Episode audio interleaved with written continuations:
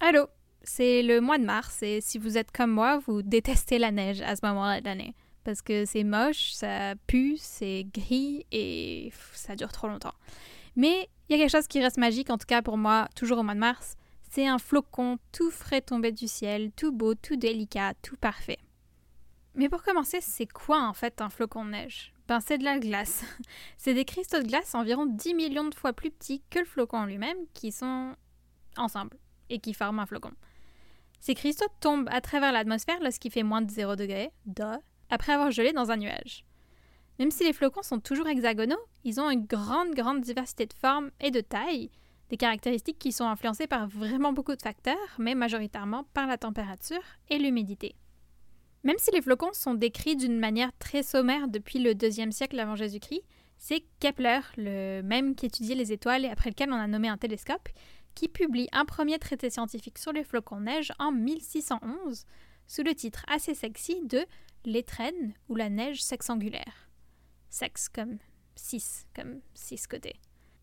Il observe alors la nature hexagonale et ce qu'il pensait alors être symétrique des flocons.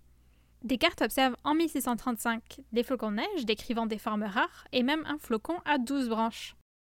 Après ça, énormément de la recherche sur les flocons de neige, historiquement comme contemporaine, provient du Japon.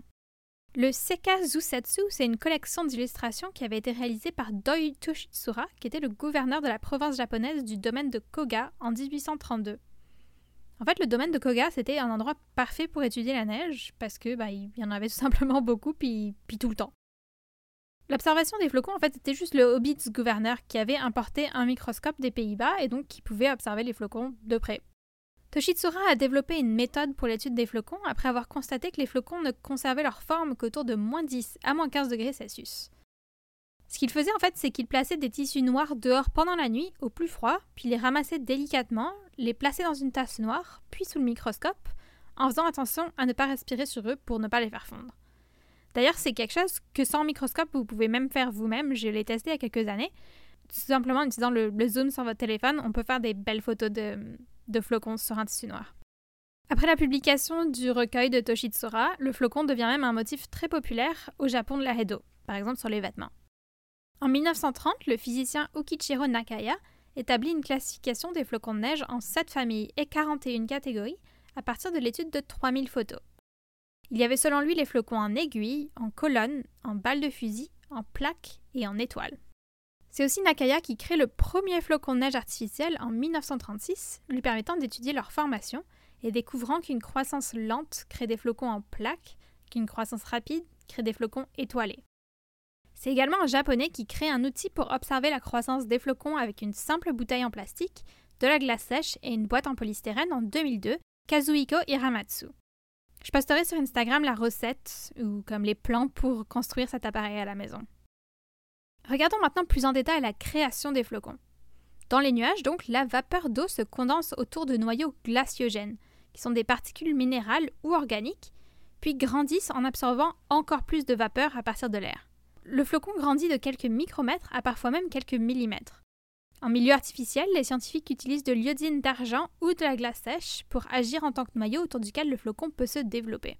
Même si on pense généralement que les flocons ont tous six branches, qui est la forme dérivée de la forme des cristaux de glace qui ont six côtés, il arrive qu'à exactement moins 2 degrés Celsius et dans des conditions très particulières, des flocons triangulaires à trois branches se forment. Très rarement, et comme l'avait observé Descartes, des flocons peuvent avoir 12 branches, mais conservent leur forme hexagonale. Contrairement à ce que pensaient beaucoup de scientifiques et à ce qui se dit encore aujourd'hui, les flocons ne sont pas symétriques. Il est par contre vrai qu'il est très improbable, comme vraiment quasiment impossible, que deux flocons soient identiques car ils sont composés de 10 quintillions de molécules d'eau qui réagissent toutes différemment dans différentes conditions. Différentes températures créent différentes formes de flocons et l'humidité influence beaucoup la délicatesse du flocon. Un air plus saturé en eau créera ainsi des flocons plus ornés, ressemblant à de la dentelle. Qu'en est-il de la neige mouillée qu'on utilise pour faire des bonhommes de neige versus la neige poudreuse sur laquelle on veut skier? En fait, un air plus froid et plus sec va créer de la poudreuse, et un air plus chaud va permettre à la bordure des flocons de fondre et de s'agréger à d'autres flocons, formant de la neige mouillée.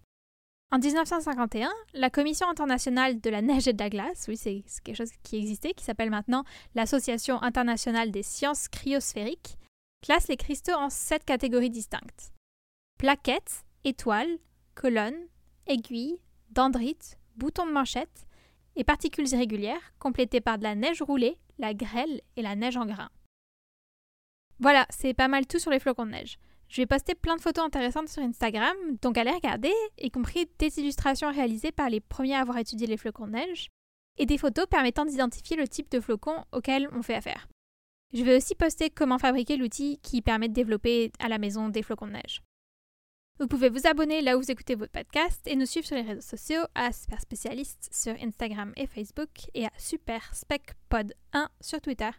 Ok, merci d'avoir écouté ce épisode sur les flocons de neige. Bye bye!